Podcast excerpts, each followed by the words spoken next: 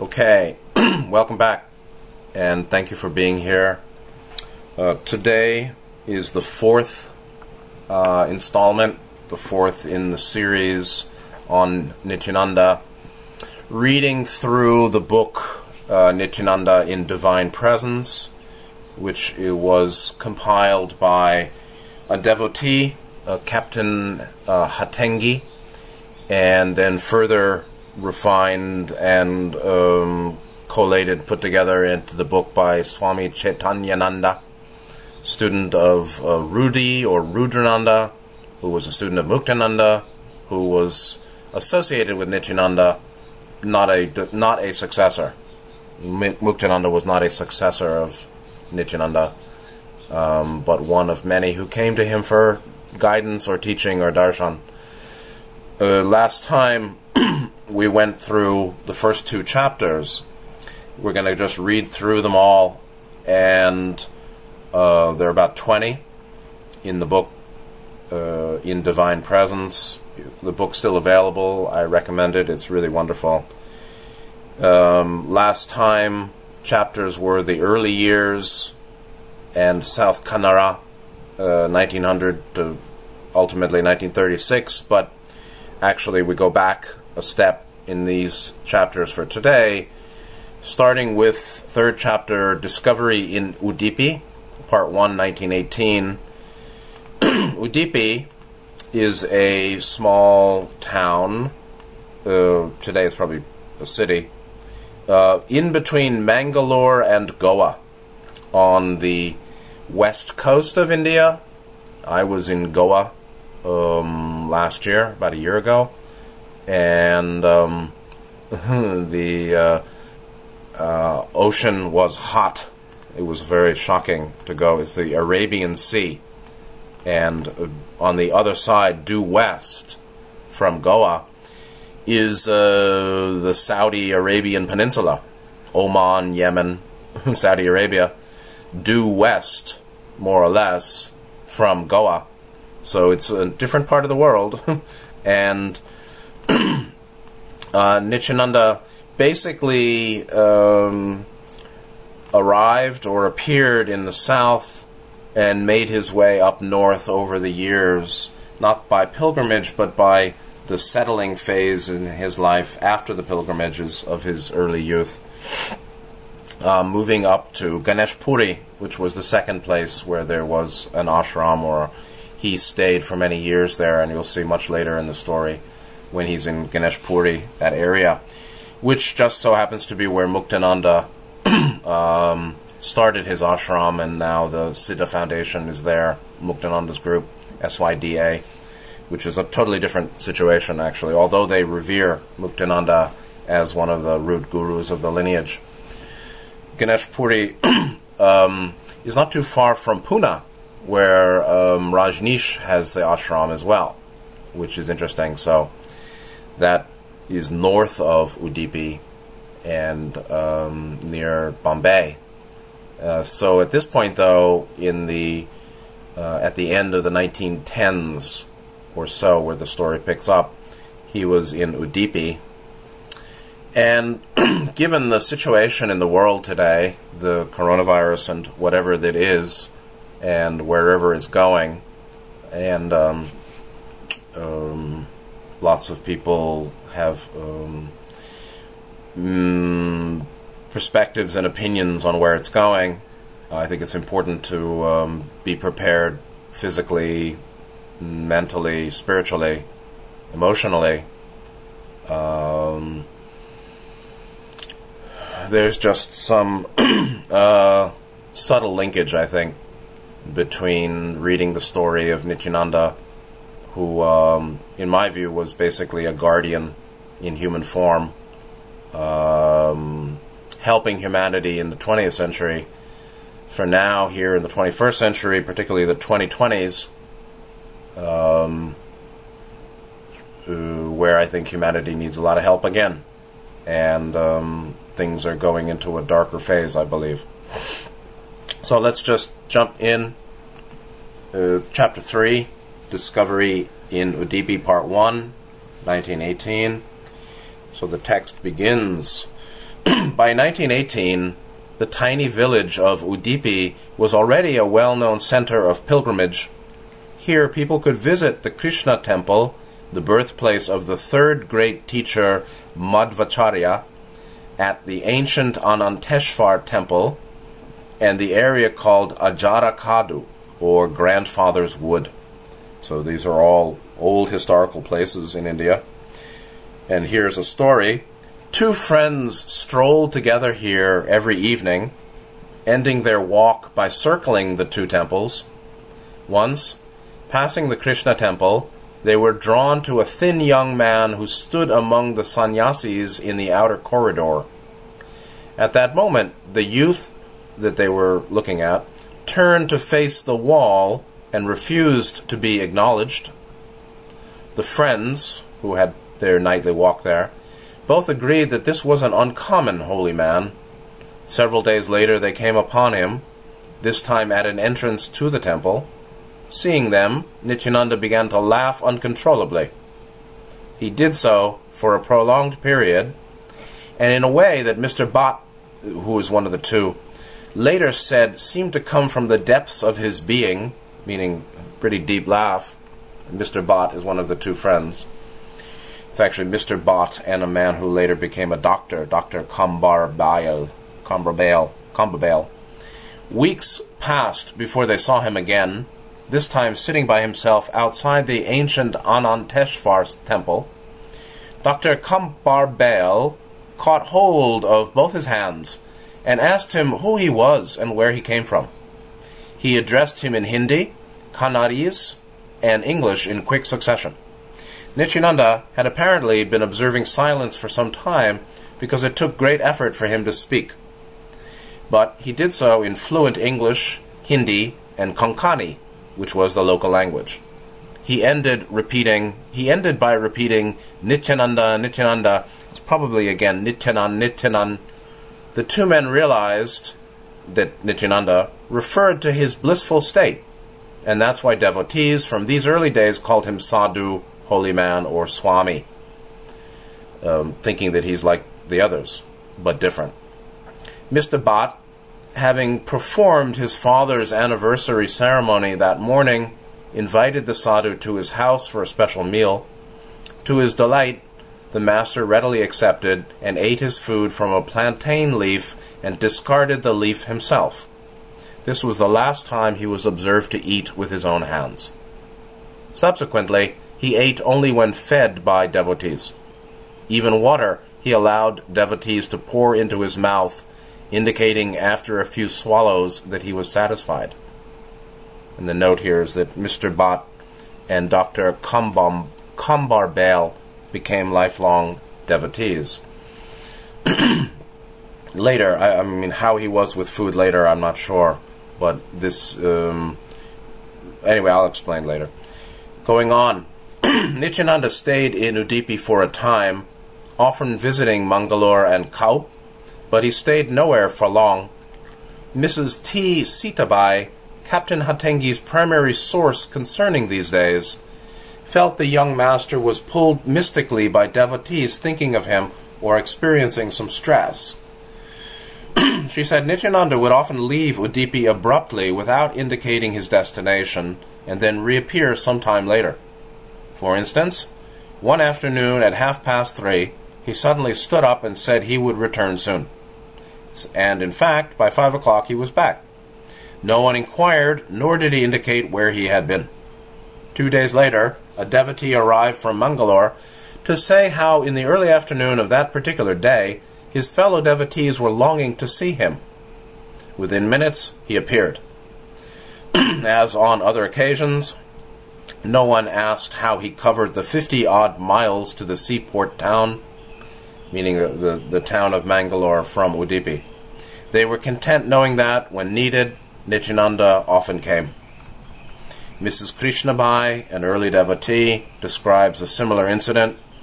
It was to be Nityananda's first visit to her house in Mangalore, but when he arrived, he immediately turned and walked away with his usual speed. A crowd watched as Mrs. Krishnabai's husband and a friend tried to stop him physically. However, the sadhu easily swept both men along with him for a quarter mile before suddenly saying, She stopped me, and agreeing to return. It seemed that Mrs. Krishnabai's anguish was too great for him to ignore. So we have two primary female devotees here, Sitabai and Krishnabai, and some of these names are um, not unusual in South India. In the beginning, to keep him from the Krishna temple, street urchins in Udipi pelted the young Nityananda with stones. Oddly, those finding their mark were transformed into, into jewels or sweets, according to similar stories from Kanhangad. But those who scrambled to retrieve such treasures found only stones. When, after several days of this phenomenon, a pile of stones appeared at the feet of the Krishna temple statue, the matter was reported to the elderly Swami in charge. Recognizing that Nityananda was no ordinary sadhu, he at once ordered everyone to treat him with respect. Throughout his life, Nityananda was a friend of beggars, the lowest castes, and the poor. He would let the money left at his feet by devotees accumulate and then order a feast for the poor, insisting on the best ingredients. Even when resources were scarce, food was still miraculously abundant. this became a regular event wherever he wandered, and in later years he only accepted invitations from hosts willing to feed the needy. The master himself liked to dish up regional specialties for his guests with his two huge hands, like Mangalore's idlis cooked in jackfruit leaves. It's one of the dishes there. To this day in Ganesh Puri, feeding the local poor children, known as Bal Bhojan or Bohan, still occurs in Nityananda's name. Among those who sought his company in Udipi was a wealthy landlord's only son. The father, however, considered the master to be a dangerous eccentric and became alarmed when the schoolboy began giving money to help feed the poor. He decided to hire two assassins to kill Nityananda, a practice not uncommon for people of means in those days. You wonder why India has some bad karma. In this instance, because of his intended victim's frequent disappearances, the father thought the abduction would go unnoticed. One afternoon, while sitting on a veranda, the master suddenly smiled, stood up, and disappeared down the lane. His devotees quickly followed, and found him held by one man and about to be stabbed by another. They overpowered the assassins, attracted the police, and only then noticed that the man who had wielded the knife was in, ex, was in excruciating pain, his arm frozen in its attack position. At Nityananda's touch, the man's arm dropped painlessly to his side. As the assailants were taken to jail, the protesting Nityananda followed and requested their release. The police refused. He then sat down and remained there for three days without food or water while his devotees negotiated with officials.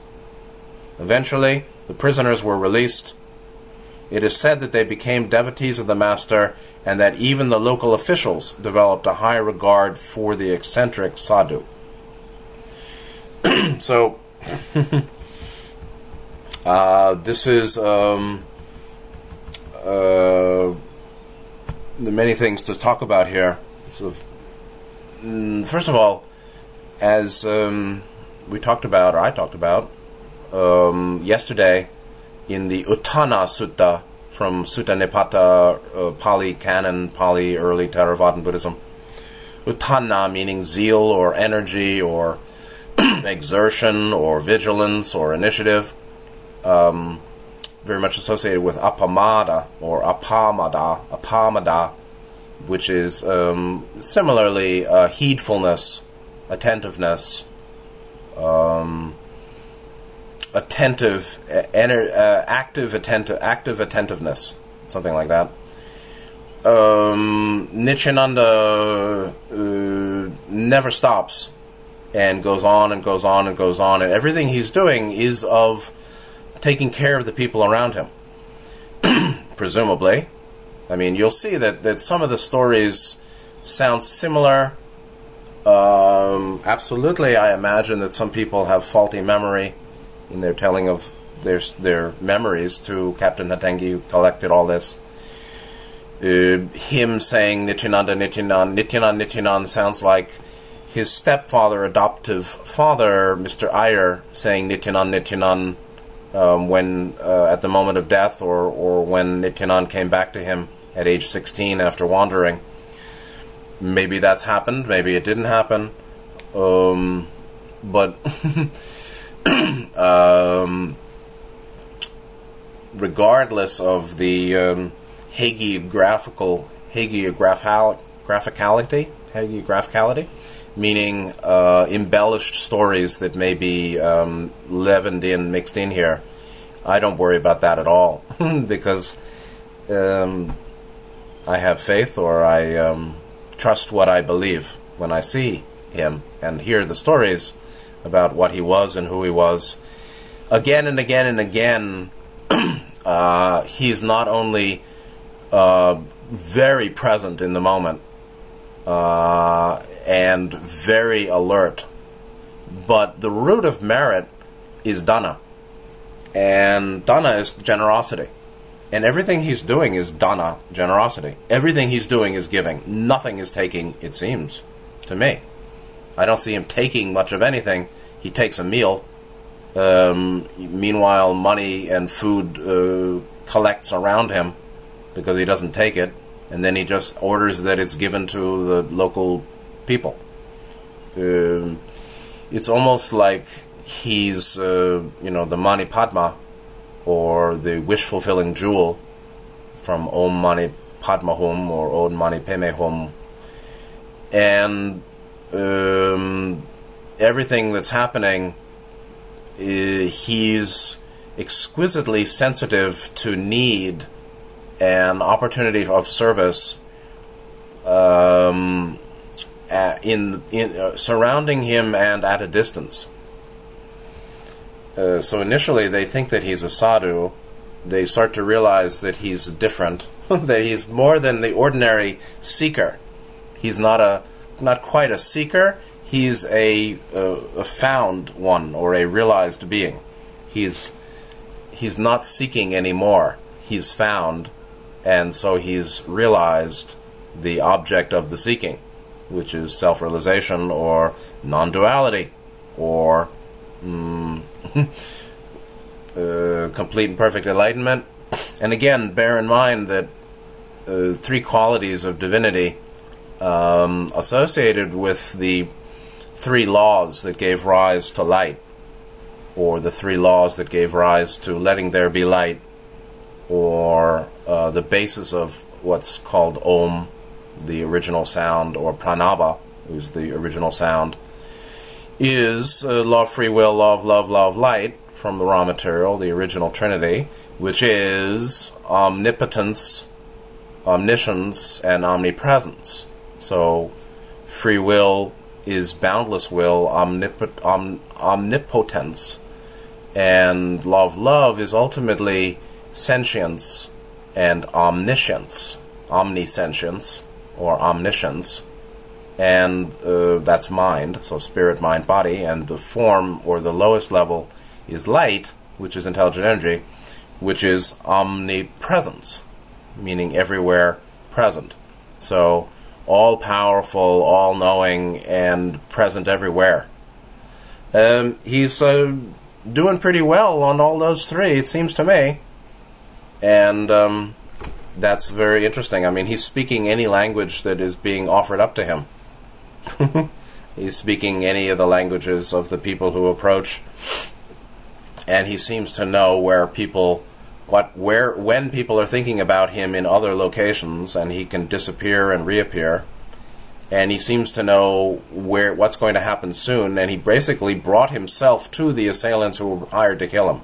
He walked out to them, and then did some magic and stopped the guy's hand in midstream and with not with not a a spot of uh, vengefulness, he basically sat outside the jail without food and water until they were released. Even though, you can say uh, most people would say they deserve their punishment, and uh, I can imagine they would deserve more pain. But from him and from you, their karma, you know, they deserved um, what they got. What they got was him, and what he gave was uh, mercy, mercy. Allah the Merciful, God the Merciful. This is a big deal. Um, in TruNews, Rick Wiles, once upon a time, was saying something like, um, "The Lord takes no pleasure in the punishment of the wicked." Um, that's mercy. That's a big deal. Mercy.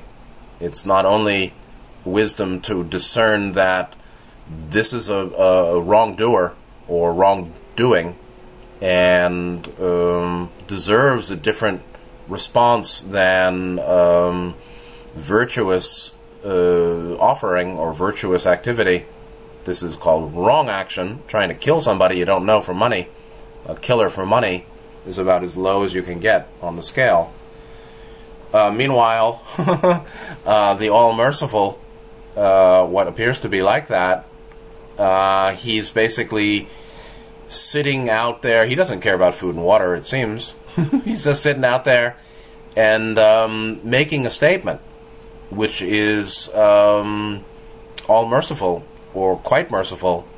And uh, while they could have done their time and been sent up the river, um, whatever that river might have been there, they um, ended up becoming devotees and um, turned their lives around. And so that's very interesting. Second chapter, Discovery in, in Udipi, Part 2, goes on. Late one night, a devotee was told by alarmed women of his household that Nityananda was running a high temperature. However, the sadhu refused to leave his refuge, the filthy cattle shed, meaning the sadhu means Nityananda. So a devotee is told by some women of his household that Nityananda, who's in the cow shed, cattle shed, has a high temperature. I guess it's kind of normal if you're in the in the cow shed. However, the sadhu, meaning Nityananda, refused to leave his refuge, the filthy cattle shed, repeating, "The medicine is here."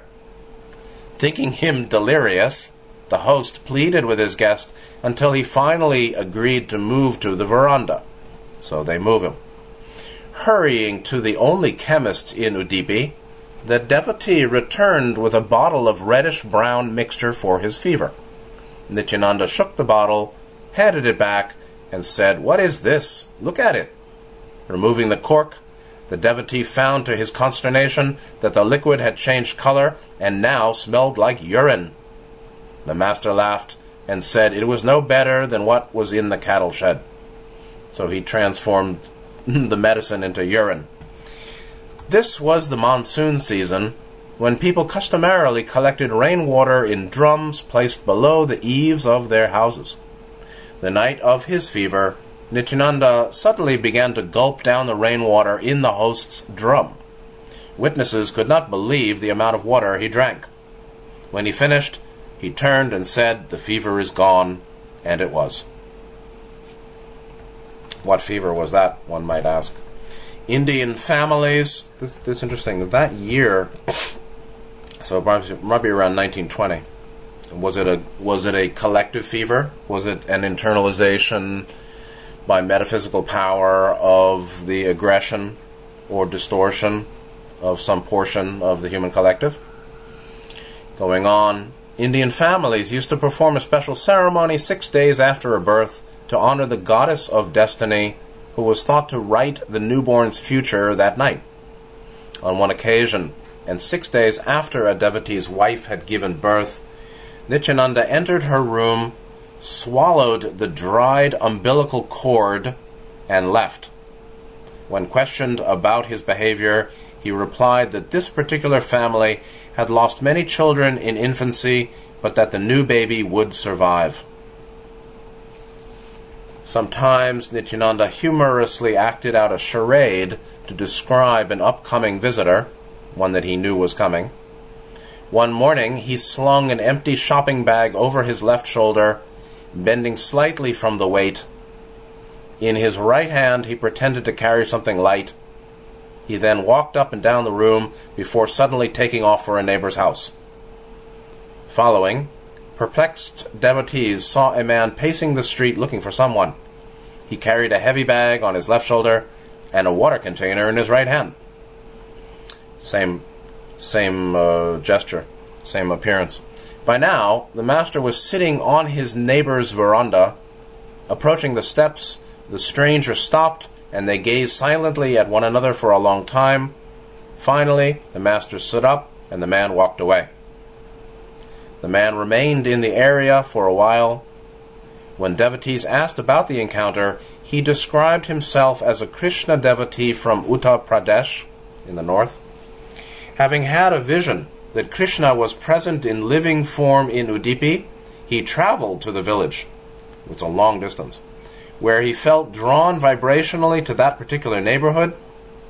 Unsure of the exact house, he had wandered around for some time before Nityananda appeared he added, quote, I said nothing to him because with one look I knew why I was here. Tomorrow I will leave blissfully happy, having received darshan of Krishna. Beautiful story. Wistfully, Mrs. Sitabai related an event that happened when she was both a new devotee and newly married. One day, Nityananda picked up a coconut and offered it to her now, it's rare and auspicious to receive a coconut from a holy person. Moreover, it is thought to keep widowhood at bay, and a married woman would traditionally extend the skirt of her sari with both hands to receive it. But the young Mrs. Sitabai hesitated. She considered her high caste birth as a Brahmin, and whether it was acceptable for her to receive such a thing from a caste-less sadhu. He waited patiently for several minutes, and when she did not accept the offering, he threw it away, perhaps deciding that her fate held too strong a pull on her. Three months later, her husband died, and she would always wonder whether she might have been spared widowhood had her faith been stronger. In the early 20s, Nityananda visited, frequently visited Mrs. Krishnabai's Mangalore residence, which included several small rental houses. In those days, residents used a row of simple lavatories situated at the edge of the compound. Each morning, municipal workers would arrive with a cart to collect the night soil and take it away, meaning human waste. We know that Nityananda's eating habits were as unpredictable as his movements. Only partaking of food and water that was fed to him at this time in life he would appear unexpectedly at Mrs. Krishnabai's door looking hopeful. Sometimes the family had already eaten, and there might only be a few morsels of rice to put into his mouth, but this always seemed to satisfy him. One morning, however, compound residents were horrified to see the master by the lavatories sitting among piles of night sh- soil, otherwise called human shit. Always an early riser, he appeared to have collected the matter with his own hands and formed the mounds, covering himself from head to toe in the process. He held a bamboo scale in his hand, and when anyone passed, he said, Bombay halwa, Bombay halwa. Very tasty. Would you like some? Then he would raise the scale as if to weigh out the desired quantity. He sat there all day, embarrassing everyone, even taking his afternoon naps there. When Mrs. Krishnabai finally approached, he said, You feed me, don't you? But would you also feed me this? Abashed, she turned away. And halwa is an Indian sweet confection. It's the same as a halva or halwa, same. Uh, so he said, You feed me, don't you? But would you also feed me this? Abashed and probably quite confused, she turned away. That evening, Mrs. Krishnabai was afraid he would drop by the house drop by the house without washing. She asked two of the assembled devotees to wait at the door to prevent him from bringing the filth inside, and promptly at seven o'clock he appeared at the back door. In those days he could be prevailed upon, at least in some matters, and the two devotees ended up taking him to the baths for a thorough scrubbing. Later, sitting with his devotees, Nityananda held out his palm and asked if they could smell the fine Parisian perfume. He never explained the meaning of the day's events, and they never asked. The next morning, Mrs. Krishnabai found all the compound's residents lined up before the master, asking his pardon. Drawing one of them aside, she inquired what had happened. The man explained. Earlier that week, while discussing how Nityananda only at only ate food fed to him, someone had joked about offering him night soil, meaning shit. He went on, We now realize how wrong we were, and that such a master can find nourishment in anything, even filth. Therefore, we seek his forgiveness. So, somebody had basically made a sort of joke, uh, a private joke, right? I mean, he didn't tell Nityananda the joke. Nityananda read the mind or was tuned to um, multiple frequencies simultaneously, presumably. And um, you see, I think I think that you've got a group here that um, is upper caste, and Nityananda is a caste-less sadhu. Totally looked down upon normally, commonly by upper caste Brahmins in India. And you can see from the chapter above, uh, at that time, 100 years ago, it was common for upper caste Brahmin to hire assassins to go kill someone that they needed to, they wanted to have eliminated. No problem. Pop up. Um, life is cheap in India, um, actually, to some degree, and it's very easy to get sick and die. Um, and so India is a very complicated story. I'm not going to give a lecture on India, but it's very hard to understand. I spent my whole two weeks there trying to figure out what's going on here and figure out the, the dynamics in play that, that were very subtle. Uh, so he's he's here at you know age 25 or something, um, with a in a compound or with devotees that are upper caste Brahmins, with um, superiority complexes, complexes I would say I would assume, and um, some of them may think that um, I mean they it's very common um, for wealthy uh, disciples or devotees in any religion or wealthy Brahmins in India to make use of um, a monk or a sadhu or a priest or a temple for donation for their own uh, ego, so called, or their uh, feeding their pride feeding conceit and maintaining superiority complex and um, maintaining some wrong view and a lack of um, understanding what's really going on. And so they didn't really, if they thought that he was just some interesting sadhu that had some magic power, um, but they sort of were looking down on him.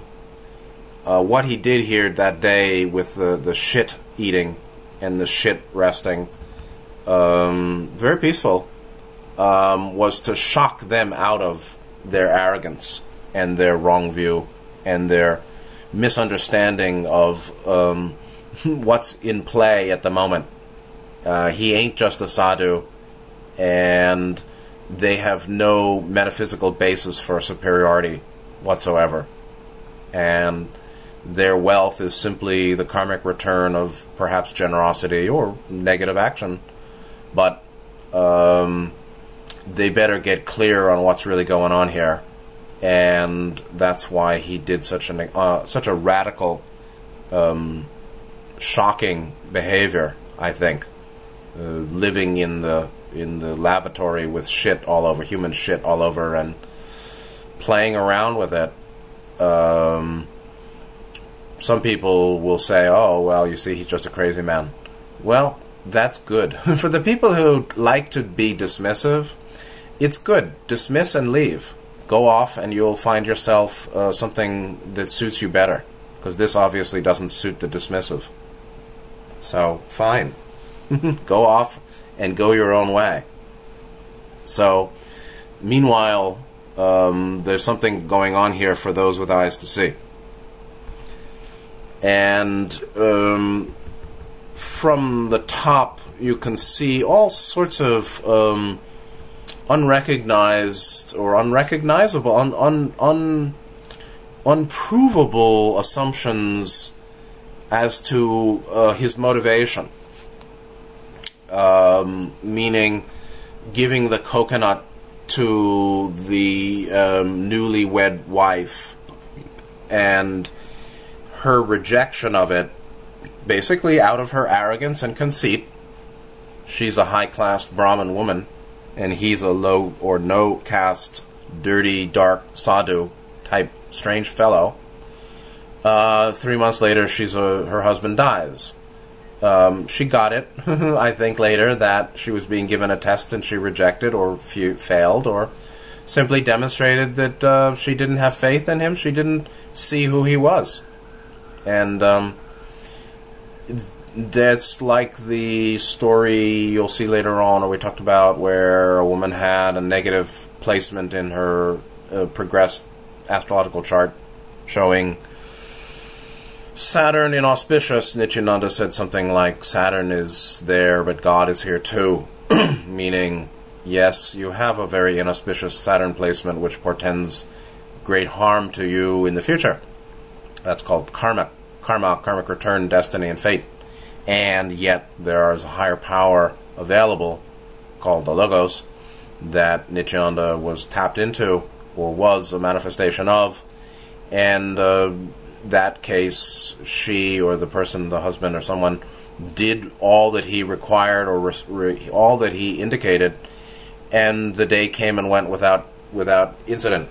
Here, we can't be sure, uh, but uh, she rejected his offering of the coconut and um, became a widow. So, mm, like he says, um, each moment is a test to see how we will react. Tests of body, tests of mind, tests of spirit, tests alone, tests in relationship, um, tests in association with the collective process, like today. So, living others' dysfunction is a testing. Sick or the. I have a lot of anger. Nityananda doesn't. Um, my despising of uh, this and that that um, therefore triggers uh, anger arising is a testing too. And so, um, people who can't take care of themselves, people who don't want to take care of themselves around us, people who want to use us, people who want to depend on us, people who don't want to pull their own weight, people who want to be dogmatic, people who want to be um, obstruct, obstructive, people who want to be um, ill in mind or body, is also a testing for us if they're in our life. Uh, people who, uh, everyone's limited understanding, we have our own. Everyone's limited understanding as they interact with us is a testing, how we will react. And so, um, his this book is a uh, chronicle of his interaction with countless people over the decades. In every case where it seems to me he's observing an opportunity to be of service. Just like Ra said, the fully balanced entity would have no, for the fully balanced entity, no situation to have emotional charge. He doesn't have an emotional charge when somebody tries to kill him. Um, he doesn't have any uh, any uh, satisfaction at their punishment. Uh, he doesn't have any uh, dismay at, uh, or not much dismay at people failing tests. It's just the way it goes. You pass it, you fail it. He's offering, you take it, you can't take it. It's up to you. And so, but um, the fully balanced entity without emotional charge or triggering, untriggerable, becoming the condition of untriggerability, um, simply observes opportunities to be of service. That's what it looks like is going on here, again and again and again and again. And um, the uh, the the shit play, like uh, like uh, sandbox play in therapy. The shit play here, um, you can say was a manifestation of the uh, intensity of a shock needed to get these people out of their ignorance and arrogance and conceit, thinking that they're superior to him or superior to anybody because they are high ca- high class, their birth by birth, high class Brahmin by birth, and wealthy, and have some manners. That they think that they that that's some basis for the basis of ontological superiority, meaning essential superiority. That's a lie. That's not true, and they needed to be shocked out of that, presumably. And um, other people will say he's crazy. And uh, if that's if you you know I don't know why I mean there are some people that they just like to complain. They like to stay with what they hate and keep complaining. They like to be sick. they like being sick. And they keep themselves sick and share their sick or the misery loving company or they're sharing their misery freely. And that's it. They're just like um, a festering sore that keeps festering and oozing, and they don't want to heal themselves, but they want you to feel sick too. There's some people like that. Not a lot, but there's some. And dark is attracted to light because dark needs light. Uh, so dark uh, mind, not skin color, dark mind needs light, right? And so um, even killers came his way. So let's let's go on. We have time, time enough, time enough. Um, the next chapter, Mangalore Days of Rail Travel, 1923, 1933. Mm, it was a lovely time, actually, the rail travel in those days in Mangalore. Very, um, very um, lovely air breezing by, actually, coming on the rails. Um, it was different than today. Nityananda loved trains. He frequently traveled by rail and even established his Kanhangad ashram beside the tracks in 1925. When he was in Mangalore, he would settle into one of the empty boxcars shunted aside at the station, and here devotees would find him. One afternoon, Mrs. Krishnabai, learning of his arrival, hurried off to receive darshan, meaning um, private audience. She quickly returned home to greet a relative who had come for a visit, a sannyasi. He asked her to take him to see Nityananda the next day. Later, as they stepped down from the boxcar, Mrs. Krishnabai turned to the master and said, I came yesterday in such a hurry, never dreaming that I would also be able to return today. But Nityananda replied, Who are you to decide? He often rode the trains between Mangalore and Kanhangad. Once a railroad official who was new to the route ordered him to disembark for not having a ticket. As he made no sign to obey, the official forcibly removed him at Manjeshwar. Submitting to the rough handling, Nityananda proceeded to make himself comfortable on a station bench. But when its departure time came, the train didn't move. Minutes ticked by, and people waited expectantly. Finally, come some passengers told the official that it was unwise to treat this particular sadhu so harshly. Devotees then took Nityananda on board, and the train began moving. When it reached Kanhangad, however, it went past the station and stopped where his ashram currently stands. The master descended, wearing around his neck a garland made of hundreds of tickets. Magically manifest, I'd assume. He handed the garland to the same official, asking him to take as many as he wanted. Shamefaced, the man said it would not happen again. Nityananda then jumped the small ditch and strode off toward the jungle. Again, the train would not move, and devotees ran after him for help. He retraced his steps, slapped the engine, and told it to get going. And the train did, going in reverse back to the station it had bypassed earlier. Probably due to such incidents, Nityananda had free run of the trains. engineered welcome in, welcomed him into their engine cars, and even blew a whistle, a saluting whistle, when passing his ashram, a custom still followed today, at least at that time. It is said that throughout the late, the late 1920s, the master always had a punched ticket attached to the string of his loincloth. He's a lover of the rail, the railway. Swami Chidananda of Rishikesh recalled that, as a child traveling south by train from Mangalore, he once noticed a commotion at a wayside station. Peering out the window, he watched a reed thin Nityananda toss biscuits and sweets from a vendor's tray to a crowd of delighted children. Then, giving the pleased vendor a currency note from his loincloth, he climbed into the engine car as the departing whistle blew. Udipi residents watched him catch cow, cow droppings to put on his head.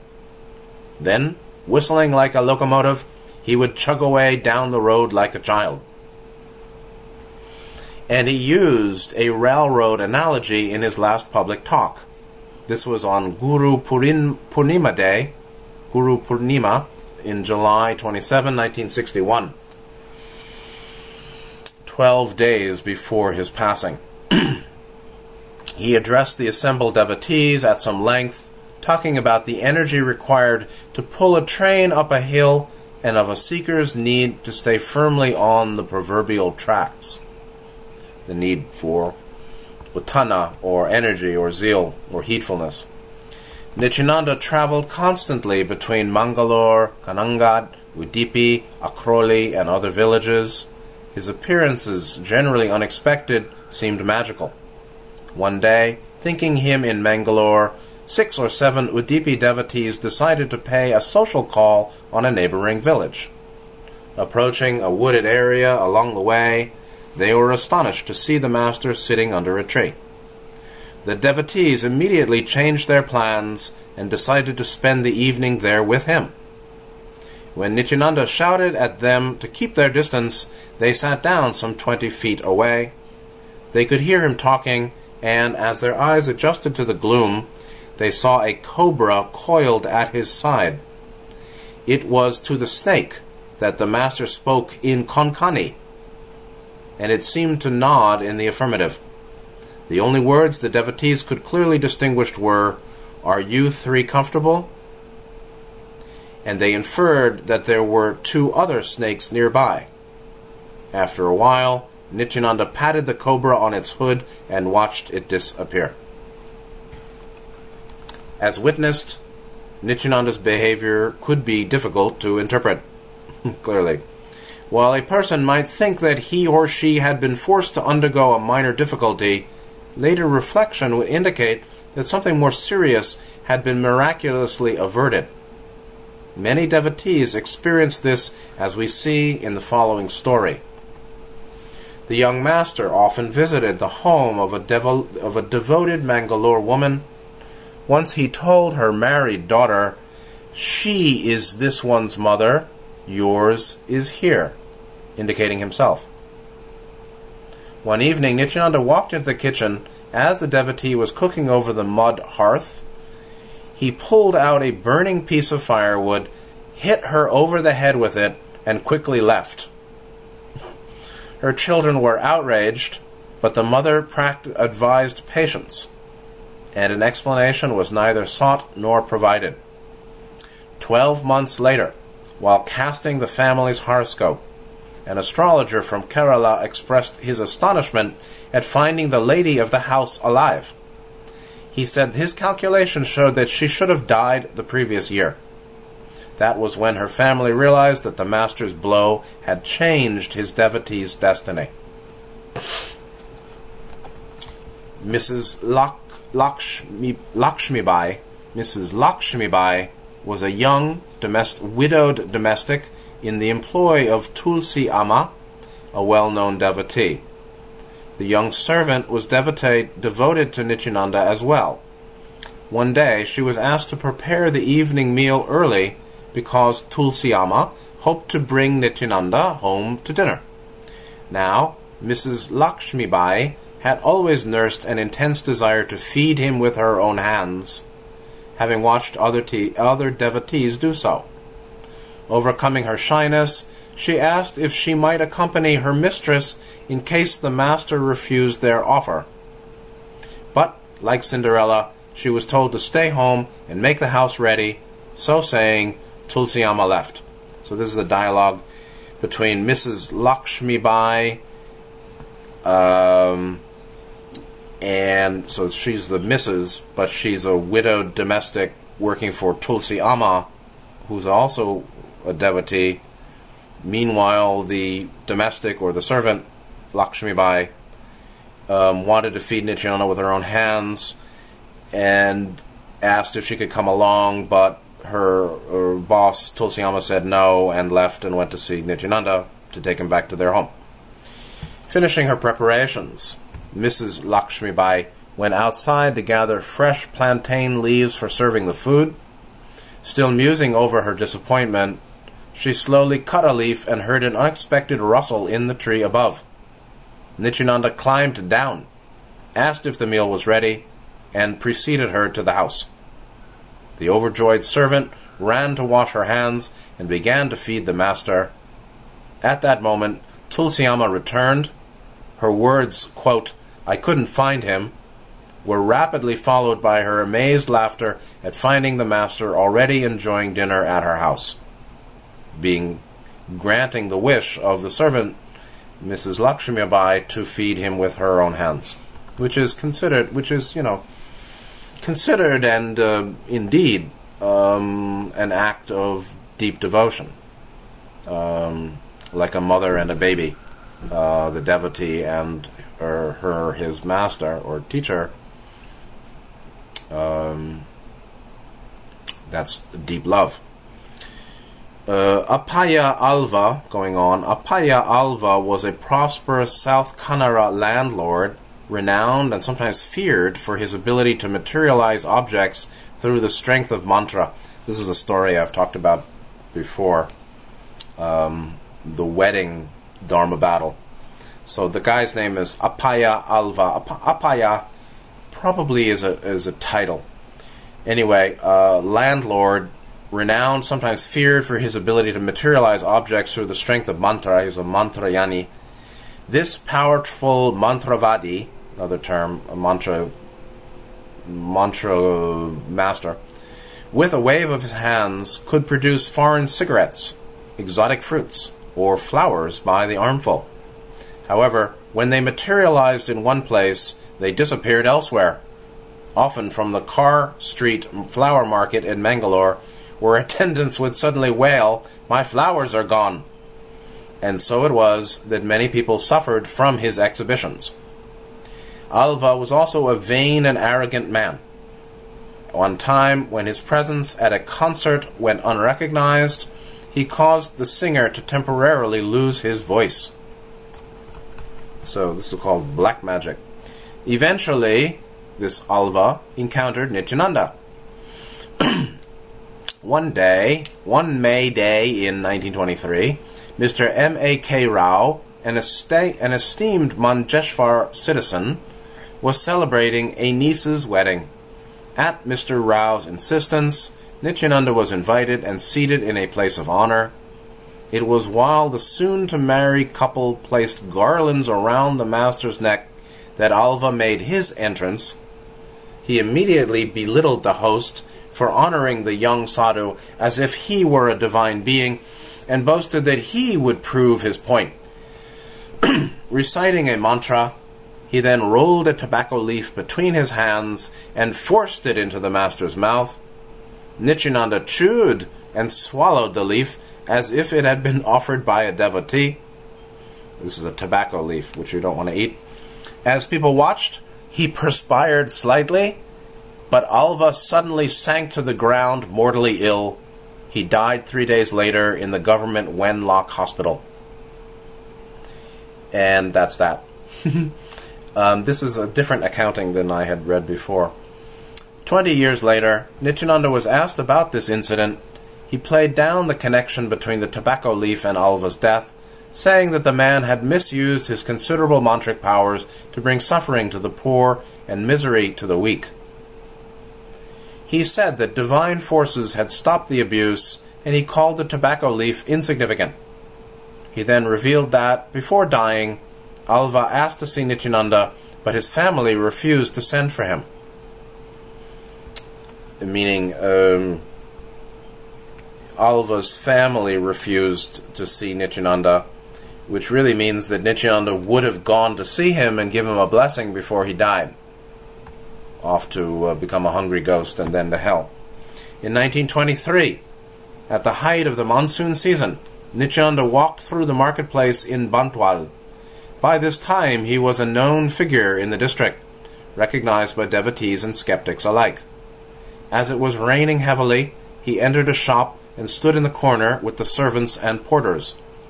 The shopkeepers ordered him to leave, taunting him about his great powers. When Nityananda asked to stay, they laughed and splashed him with water. Only then did he walk away, sadly saying, It seems God has decided that only Mother Ganga could wash away the sins here. The shopkeepers retorted, Mother Ganga means the Ganges River. The shopkeepers retorted, Let her come. That way we can perform our ablutions without going to her banks. So, mocking him, and so, yes, Nityananda's reference to Mother Ganga was Ganges River. And this is marketplace at Bantwal. Even as they spoke, the swollen Netravati River trembled and began to swallow the village. It was one of the worst floods in South Kanara, and Bantwal was destroyed. A span of the Ulal Railroad Bridge was damaged so badly that train service was disrupted for months People still talk about Nityananda pulling many poor victims from the swirling waters. And, um, anyway, let me uh, explain that later. Perhaps the most extraordinary incident of this period incur- occurred in a devotee's house in Fal- Falnir just before sunset. While they sat before him in meditation, those present were suddenly disturbed by a blinding flash of light on the wall behind Nityananda. They opened their eyes to find him motionless on his knees in a yoga posture, which is a Vira Padmasana. Padma's lotus asana, lotus posture, Vira, lotus posture. With his eyes closed. Afraid to touch him, they lit lamps and tried to see if he still breathed. Finding no signs of life, they decided that he had been taken, that he had taken Mahasamadhi, meaning died, and went off to uh, and invited people to come for their last darshan with the body. Most devotees soon returned to their homes, some sad and disappointed that the young sadhu had left them, some hopeful that he would return, and some thinking that he had overdone his breathing exercise. He killed himself by pranayama, which does happen to some. Mrs. Krishnabai was one of the few who stayed behind, maintaining a vigil through the night and following day. That afternoon, Nityananda suddenly moved. He stretched his limbs and was immediately helped to a bed. He wore a strange look and recognized no one for quite some time. After questioning, he admitted that he had gone for good, but five divine beings persuaded him to return saying that it was too soon. During his remaining years, the master never spoke of it again. and so, yeah, there are beings uh, at his level and beyond his level. Yep, yep, yep. Five divine beings, meaning logoic beings, beings of uh, eighth density, beings of the Council of Saturn. they persuaded him to return, saying that it was too soon, meaning they know it's too soon because they're uh, keeping track. They're keeping the clock, and they know where he is in the timeline of the agreement of his manifestation in 3D space time. Uh, what happened here, I can't say. Um, it may be that um, uh, his connection to the physical was too loose, or he was too much enraptured in um, the bliss of unity or logoic um, cessation. This, I mean, you, you know, the the mm, leaving the octave, uh, ending craving, is is uh, absolute extinction of all intention, the the complete destruction, uprooting, extirpation, dissolution of all intentionality. um, meaning any basis of doing, not doing, activity or stillness is wiped away.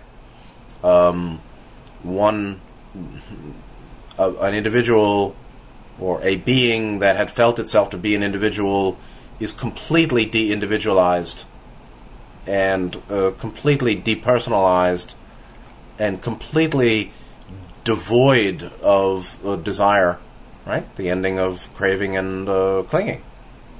Uh, the root of craving, clinging, we get to the fetters 10, 9, 8 in Buddhism. 10, ignorance, avidya. 9 is restlessness. 8 is conceit or um, subjective, sub, subjectivity. Um, uh, fermented subjectivity, a sense of self, a sense of separativeness, a sense of uh, definable identity. And so that that's before unity, uh, meaning uh, unity is on the way back out. Um, the first basis of the causal root, causal foundation of incarnation in any dimension of the octave is 10, 9, and 8 fetters. And so restlessness and conceit is very much associated with the basis of desire or any intentionality, any motivation, motivationality, motivation, intentionality. Uh, on the way out, those are removed and released as well, and so he may well have gotten to, uh, may well have drifted into by his, by by not preventing it, other, by not prevention, by not preventing it, by not any intention to stay, he lost all intention to remain. Um, without uh, holding, um, he was swept into the stream, um, the Kundalini stream from root to crown, and ended up out of the crown, and ended up out of the body. That's not that. That's very reasonable explanation that um, he had a temporary cessation of the deep mind desire to remain associated with the body and uh, in the dimensionalities of the octave. And basically then uh, with that temporary sus- suspension of that deep mind desire uh, moved into desirelessness and therefore moved out of association with the physical body and the light the blinding flash of light was the departure of um, ultimately um, the monadic the monadic seed what Bailey Theosophy called the monad, the seed of the monad, uh, which is basically the the the spark of uh, infinity that is called a sub sub logos that is the basis of Atman or higher self. Higher self Atman as sub sub logos is basically a living flame. Is sort of uh, a spark of life, L I F E capital L which is a spark of the one infinite creator or inf- intelligent infinity. Um, a point of intelligent infinity, if, if it could be visualized. If it had to, we can only visualize it, right? Because we have such limited understanding. to visualize it as a uh, monadic unit, it's what Bailey Theosophy calls a monadic unit. It's not a bad way of putting it, which is a uh, could be seen as a um, formless point of intelligent infinity that is the heart, the pith core of what's called a sub sub logos at the level of higher self or Atman. Uh, that light was re- was visible as it cut its association with the 3D physical form. that that light was liberated from its um, association with the 3D space time physical body that he had at that time, and that wasn't Mahasamadhi. He actually left. But then they had asked him to stay. And so that, this is just what happens. This is uh, the result of radical vairagya, meaning renunciation. one doesn't want any of this. when one wants to be um, back to infinity, back to the blissful infinite light um, that um, the endless summer day, the endless summer day, is uh, akin to home. So, on that note, maybe that'll be all for today. Next time, we look go into the chapter Kanhangad's Rock Ashram, starting 1925. So we're concluding the period up to 36, and um, this is what was happening for him and around him in South India, in Southwest India, coastal, western coastal southern India. Um, while the West was falling into the Great Depression, going insane with their stocks and bonds and jumping out of windows, and then in breadlines and in a lot of pain. Interesting contrast. So, I hope this was useful. Mm, I'm uh, grateful to be doing this. Uh, and it's a good time in the world to be getting to uh, this essential. So, take good care of yourselves. See you next time, and good night.